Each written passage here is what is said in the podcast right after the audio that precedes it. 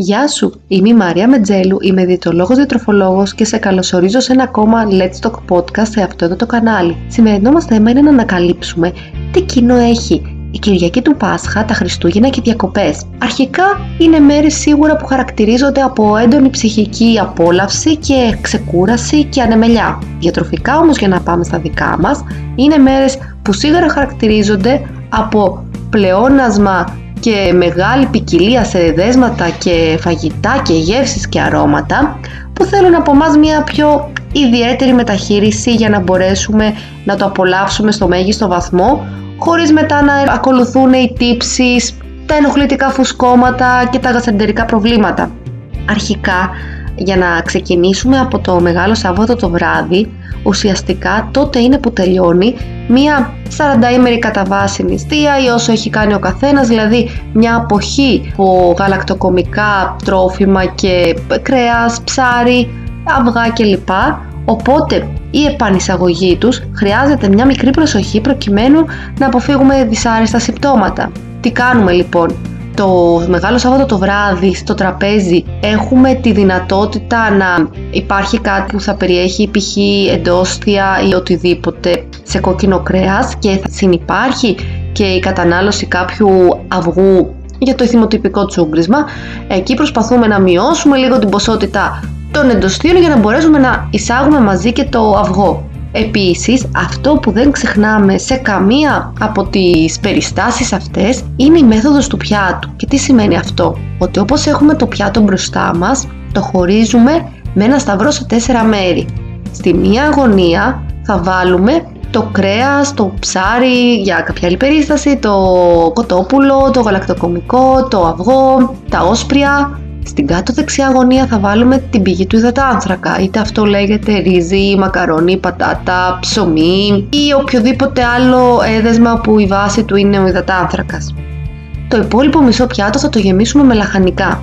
Άρα, εμείς επειδή κατά βάση προτείνουμε διαιτολόγοι να προτιμάς προϊόντα τα οποία είναι ολικής αλέσεως και μπορεί σε κάτι από όλα αυτά να μην είναι διαθέσιμο, δεν σημαίνει ότι θα αποφύγεις το κομμάτι του υδατάνθρακα να το βάλεις στο πιάτο σου αυτό που θα κάνεις επειδή ουσιαστικά λείπει στο λευκό υδατανθρακικό προϊόν ένα κομμάτι του σιταριού έχει αφαιρεθεί, άρα αυτό έχει υποβαθμίσει τη διατροφική του αξία και έχει μειωμένη περιεκτικότητα σε φυτικές ίνες και βιταμίνες του συμπλέγματος B, το που έχεις να κάνεις είναι να αυξήσεις την ποσότητα της σαλάτας σου για να εξισορροπήσεις αυτή την απώλεια.